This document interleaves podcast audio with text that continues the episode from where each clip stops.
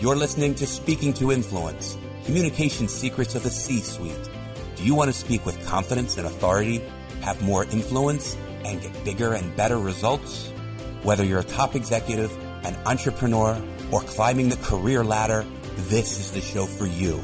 A leader who wants to inspire others and leave a lasting legacy. Now here's your host, world-renowned TEDx speaker, author, and executive communication coach, Dr. Laura Sicola. Welcome to the podcast Speaking to Influence Communication Secrets of the C Suite. I'm Dr. Laura Sicola, your host, founder of Vocal Impact Productions, and author of Speaking to Influence Mastering Your Leadership Voice. My guest today is Dr. Donna DeCarolis, founding dean of the Charles D. Close School of Entrepreneurship at Drexel University and Silverman Family Professor of Entrepreneurial Leadership. Donna, welcome to the show. Thank you, Laura. Thank you for having me. Now, you've been involved in academia your whole life, professionally speaking, and I guess before professionally speaking for that matter. So, when you were on the other side of the desk way back when, I'm curious, back in high school, what was your favorite subject? History. It was actually my major. I'll tell you, I'll share with the viewers a secret. My goal then was to teach history, particularly the Renaissance, to high school students. And when I actually had that opportunity, it was a very bad experience because my expectations of the receiving audience were not there. You know, teaching high school is a whole other experience. So I I switched my career path to business consulting, ultimately getting a PhD in business. So you we were teaching high school when you were a high school student. Did you also like history best? Yes, yes, that's what propelled me to. That's what I wanted to do. I wanted to teach high school to high school students, and when I had, I lasted a year in the classroom and said, "This is not for me." Yes. I think teachers are inherently genetically wired to be right for a certain age group. And you know, my father was a was a middle school teacher for 40 years and I was always trying to figure out whether he should be canonized or committed. I'm not sure. Yeah, well, after a year teaching high school, I was leaning more toward committed, which is why I um, switched to get my MBA, my PhD, because I always love being in the classroom. Yeah. I always love teaching. I always say education changes the world. And so I think it's very important. I just switched my topics and my audience. and now that you've shifted into this higher education world, who do you need to influence now in your current leadership position? So, Laura, in, in the current leadership position, there are probably three groups, if you will, that I need to influence, not in any particular order. You know, the first would be I'm really the voice of the Charles D. Close School of Entrepreneurship.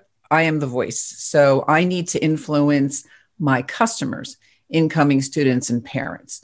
And I need to convince them of the significance of an entrepreneurship education, of its value. I need to convince them that entrepreneurship is more than starting a new venture, that you need to be the entrepreneur of your life. So that's one group. The second group that's very important for me to communicate to as a dean would be my staff and my team to continually energize them, inspire them, keep them focused on our mission. And the third is university leadership and donors. This is academia, but you know what? I'm always selling, trying to get support, either financial or in terms of resources or just in terms of buy in. So, those are sort of the three groups that I need to continually influence. Sure, and I would think that the donors would be particularly challenging nowadays and with COVID and all of those the ripple effects thereof everybody's fighting for those kinds of donor dollars. Yeah, that's for sure. That's for sure. I think the good news about my message of entrepreneurship being a mindset is a lot of people can relate to that, particularly today, and the importance of that resilience and that innovative mindset. Then, what's the biggest communication challenge that you or the school is facing today? So, related to what I just said, I think the biggest challenge really is how do we make the Charles D. Close School a household name, synonymous with entrepreneurship education? Because while the big message for us is that an entrepreneurial mindset can be developed, we can take someone and through courses, through experience, because entrepreneurship needs to be an apprenticeship, right? Through that experience, we can develop their mindset. That's a big message, right? But it's also a nuanced message. You know, mm-hmm. how do you do that? I get the pushback. you know, can you teach someone to be an entrepreneur? I get that a lot.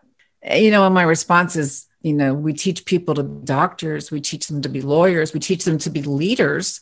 The way you do that is a combination of the academics, the courses, but also the experience. You know, as I like to say at the close school, we have a course ready, set, fail. You know, what's it's the importance of failure. You're going to come here, you're going to fail, not your courses. You're going to fail in starting something, and we're going to pick you up, and you're going to learn to pick yourself up and jump back in again. So the big communication challenge, I guess, is really the big message that we have, but it's also a little nuanced. Sure. Then what specific skills did you have to develop in order to get this across or, or in order just to be successful where you are? I mean, you founded this school. Yeah, so that's a great question. And I really did have to work on this skill. It was the skill of persuasion. Hmm. And so initially, we have to understand that I was with the close school, I was really breaking a paradigm, right? Because entrepreneurship is always taught in the business school.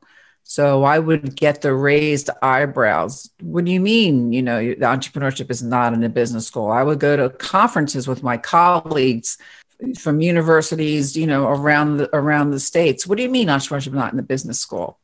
And so I really did have to work on honing my skills of persuasion. And as I think about it, for me, being persuasive is really about how do you be authentic in your message because people can feel that.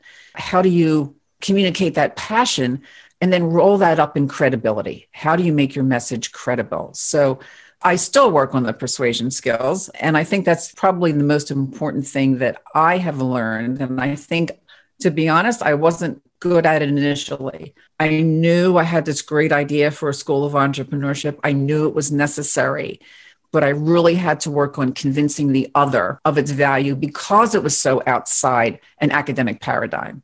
Then, what's one big mistake that you made or a lesson you had to learn the hard way in the process of this whole learning curve? The biggest mistake I made was has to do with persuasion and not being persuasive enough. And I found that the mistake I was making was talking to people about the importance of entrepreneurship, the importance of the way that the close school taught it more as a mindset together with business skills and not getting them involved in the conversation.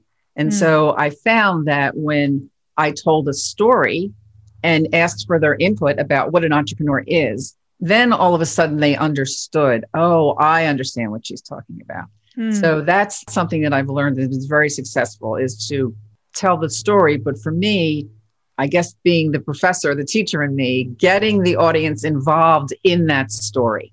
Sure. The more you ask the questions and using a little more of that Socratic approach. Yeah. Terrific. What's the next big goal for you then, whether for you personally or for the Close School of Entrepreneurship? And what skills will you personally need to continue to develop in order to reach it? I think that the next big communication goal for me in terms of the Close School is continuing that message of the importance of an entrepreneurial mindset. And believe it or not, this pandemic has given us an opportunity. The opportunity is life throws you curveballs. And the value proposition of the close school is life doesn't always go your way. How do you manage your options? And I think that's the platform. Actually, it blends with our continuing message about developing resilience, developing initiative, developing how do you negotiate. All of these things become even more important now with the pandemic, with unrest, with uncertainty it really cries out for people to develop that entrepreneurial mindset. So it's almost a, an opportunity to practice what you preach. Life has thrown this curveball, and now the school has to get really entrepreneurial and figure out how to serve its students under these new conditions. You know, all of us do, the students do. They've pivoted to virtual learning. We've all pivoted. We've pivoted to working from home, but we have to do this day by day and just hang in there and manage your options. And in the spirit of that challenge, this brings us to the listener 24 hour influence challenge. So, Donna, this is your chance to talk to the to the audience directly and give them one step challenge them to take one step that they can complete in the next 24 hours to have more influence for themselves. How would you like to challenge our listeners today? Here's the challenge I'd like the listener to think about something that they really need to convince someone else of, either a subordinate or superior, someone personal in their lives. And we always say, put yourself in the other person's place, but that's very generic. Mm-hmm. What I would like, and this is difficult to do, put yourself in the other person's place, but what assumptions do they have in their head about what you're about to say? So I'll give you the personal example. When my platform is entrepreneurship education is really about developing the person, I know what's in the assumption the other person is making is entrepreneurship is all about business. And I need to break through that assumption.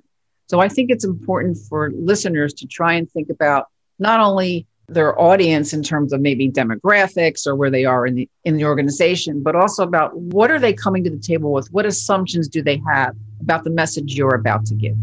All right, everybody. So you've got some homework now. Sit down and think about it. Who are you going to persuade about what? But the prep you have to do is to jot down some points for yourself about the assumptions. Get into their head. What assumptions are they making about you or about your pitch, about your idea, and prepare to counter that, right? To Yes. And, and if I could them. if I could just add to this, please. really something that we teach in the close school. If you've ever heard of the lean startup methodology it's mm-hmm. questioning the assumptions that you have about your business, your product, your process, and how do you de risk those assumptions. So it's all part of that entrepreneurial teaching. I love that expression, de risk your assumptions. All right, everybody, that's your entrepreneurial mindset tip for the day as well. De risk your assumptions. Now, this brings us into more how you run your school, how you how you are overseeing the whole program. And when you think about terms like executive presence, whether it's for your students, for your staff, for your faculty, otherwise, how would you define it, or otherwise, how would you identify it in others? How do you know it when you see it? Here's how I would define executive presence. I mean, sure, a lot of it is about appearance, how you look, first impressions. But I find when I'm really engaged with a speaker or with someone that's speaking directly to me, it's somewhat of a, I want to say an oxymoron. It's a powerful type of calmness.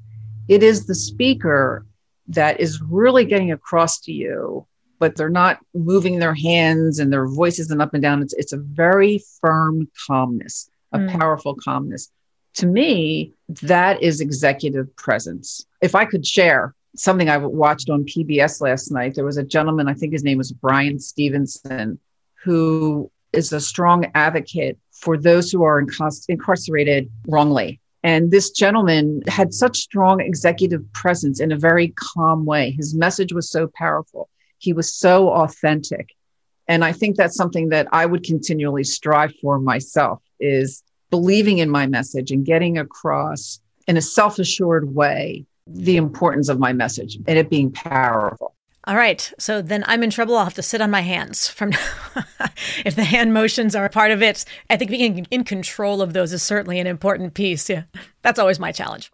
Then, with regard to succession planning and grooming your high potential employees or looking to hire, to promote, to give someone tenure, even aside from all the other, of course, tenure is a whole other ball game. But nevertheless, with regard to moving people up and hiring, what are the three most important communication skills you look for?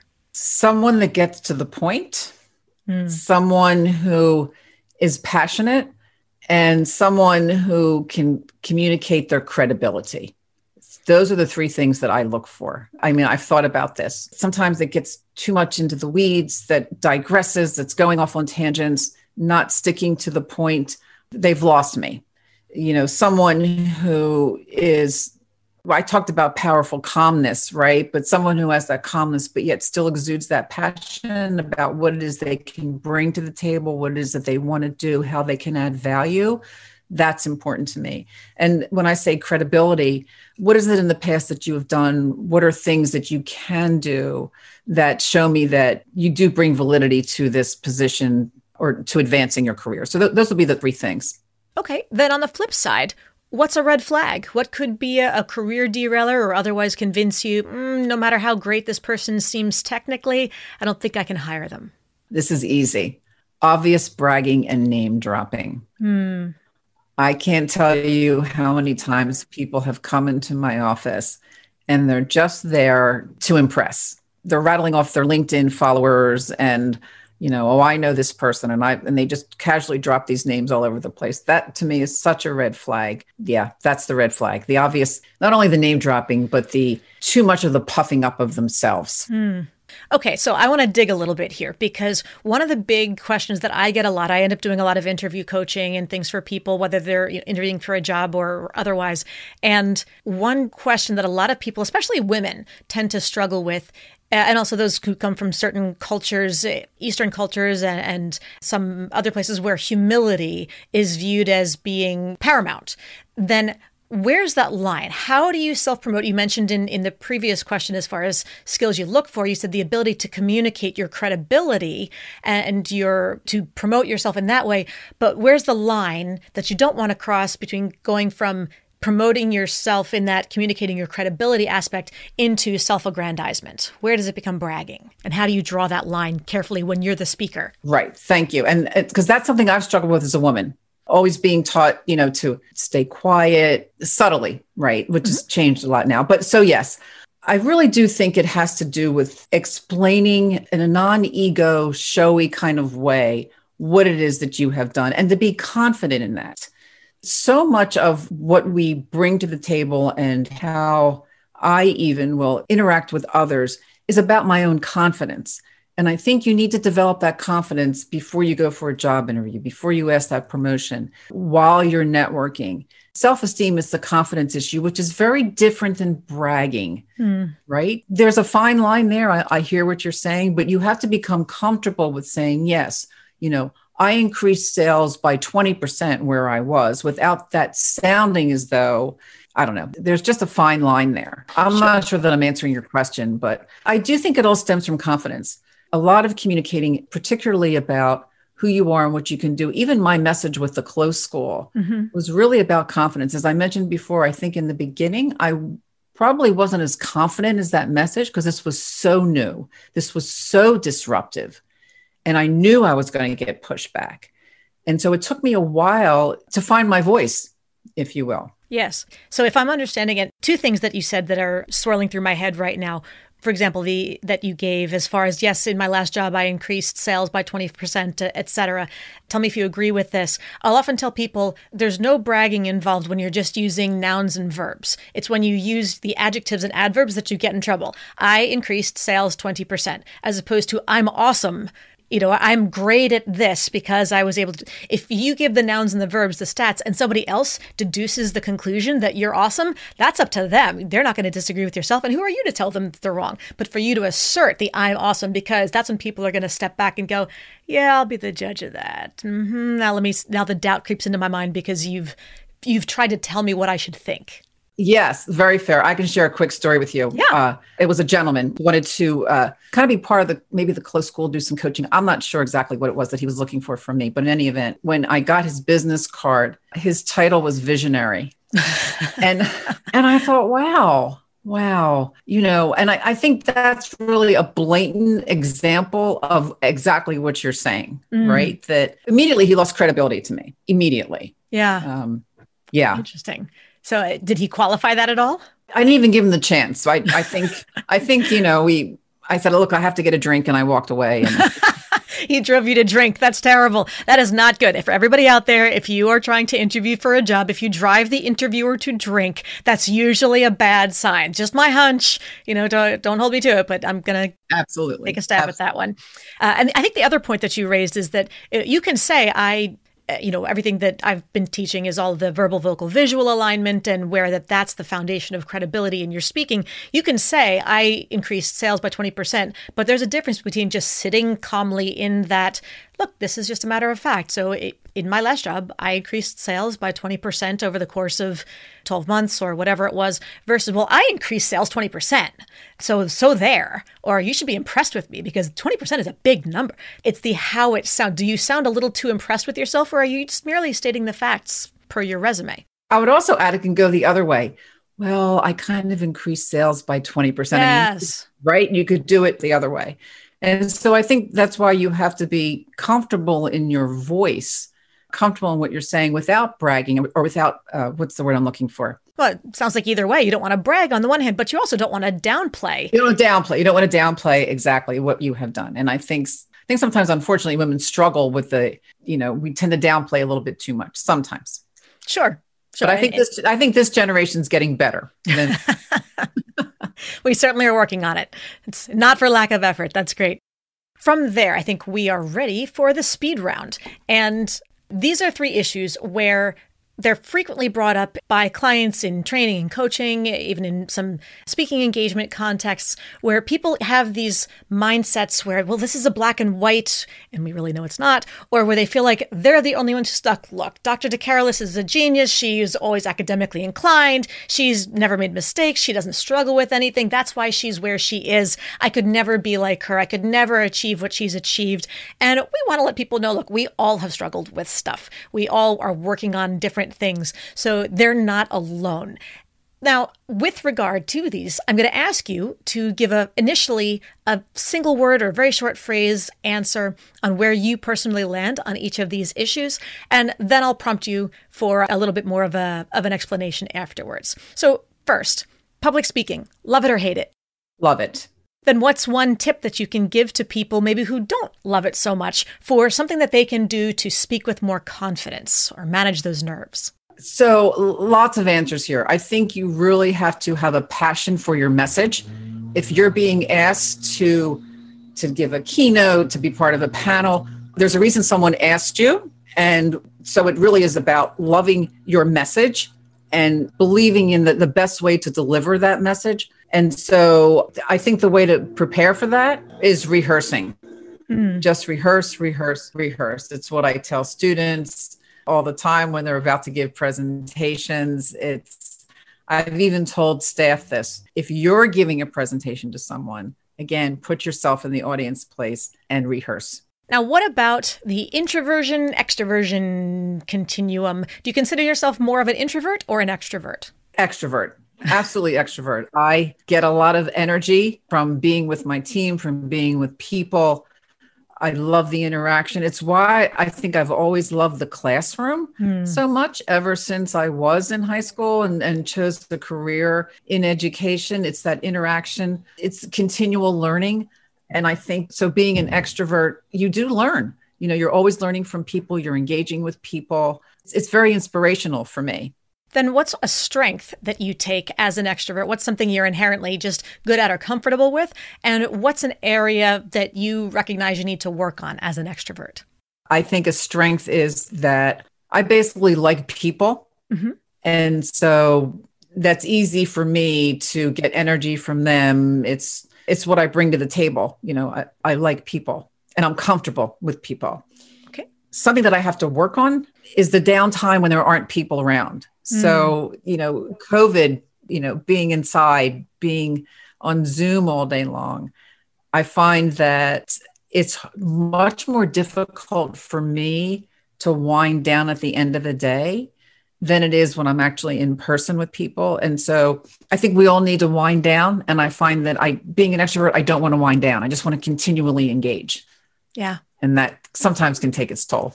Absolutely. I, am right there with you. I remember back in college, I was always better at studying in the cafeteria than in the library. The library was too quiet. I needed the hum of all the people around me. Then I could get into my zone and and do more work. So, of course, that also explains why the freshman 15 hit as hard as it did. But nevertheless, I liked that energy of having the people around me. Then, what about finally conflict? Nobody likes conflict, but when faced with a potential conflict or a difficult conversation is your natural hard wiring to want to avoid it or to want to just address it head on? So it's actually the former. I want to avoid conflict at any cost, but I have learned, particularly professionally, that is not the best strategy. So when I'm presented with a difference of opinion where perhaps I need to make the decision, where there's conflict, when someone is talking to me and I'm not agreeing, and I know this is what I try to do is to pause. So I won't respond because I'm thinking and I'm processing. And I think the important thing that I've learned is that when people are talking to me and I'm not responding, is to explain that lack of initial response. So I will always say, I'm processing this. Give me 10 seconds to process this before we continue this conversation, before we talk more on this point. So if I could avoid conflict at all costs, I would, but I know that I can't. So the way that I deal with it is to respectfully walk it through with the other person and do the pause, but explain the pause so they don't think that you're blowing them off. yes, yes, explaining intention always a good uh, always a good strategy to avoid miscommunication. So with that then, Dr. Donna DeCarolis, how can people learn more about you and your organization? I want to end by saying that our tagline is entrepreneurship education empowers everyone. Mm. We truly believe that. And I would encourage the audience to go to our site, you know, drexel.edu slash close, perhaps visit my webpage, drdecarolis.com, follow the Close School on Instagram and Facebook. All our messages about the power of education and entrepreneurship are certainly there. And we will, of course, have all of those links in our show notes. So if you didn't have a chance to write it down, if you're driving, for those of you who are in cars nowadays, once again, then we'll make sure we've got it for you later on when you are ready to take a look. Dr. DeCarolis, thank you so much for joining us today on the show. Thank you, Laura. It's been a pleasure. And for everybody else out there, thank you once again for tuning in. Be sure to subscribe so you never miss an episode. And don't forget to give us a five star rating on iTunes so we can help even more people increase their confidence, presence, and influence. And finally, if you want to download my quick start guide to mastering the three C's command the room, connect with the audience, and close the deal, go to speakingtoinfluence.com. I'm Dr. Laura Sicola, and you're listening to Speaking to Influence Communication Secrets of the C Suite. Hi, everyone. This is Dr. Laura Sicola, and I want to sincerely thank you for listening to the Speaking to Influence podcast. If you love listening to these episodes as much as I love bringing them to you, be sure to subscribe so you never miss an episode. And please go to iTunes right now to rate and review our podcast in order to help us expand our reach so even more people can master the three C's to command the room, connect with the audience, and close the deal. Thanks for listening to Speaking to Influence Communication Secrets of the C Suite, the show for leaders who want to speak with impact. The hosts, producers, owners, and media distributors of the show make no guarantees that the strategies and information discussed will result in profit or other success and may result in losses. The opinions and statements of the hosts and guests do not necessarily reflect the opinions of the owners, staff, managers, broadcasters, or sponsors of the show. No medical or psychological therapy or personal or professional wellness or relationship advice is offered in the show. You are advised to seek counsel on matters related to your health, family, relationships, job, or other business and legal matters from licensed advisors in those areas prior to making any changes in business or lifestyle. No information provided may be suitable in your situation. As always, take responsibility for the decisions and actions you take, including the reactions they may make in your work, family, health, and life.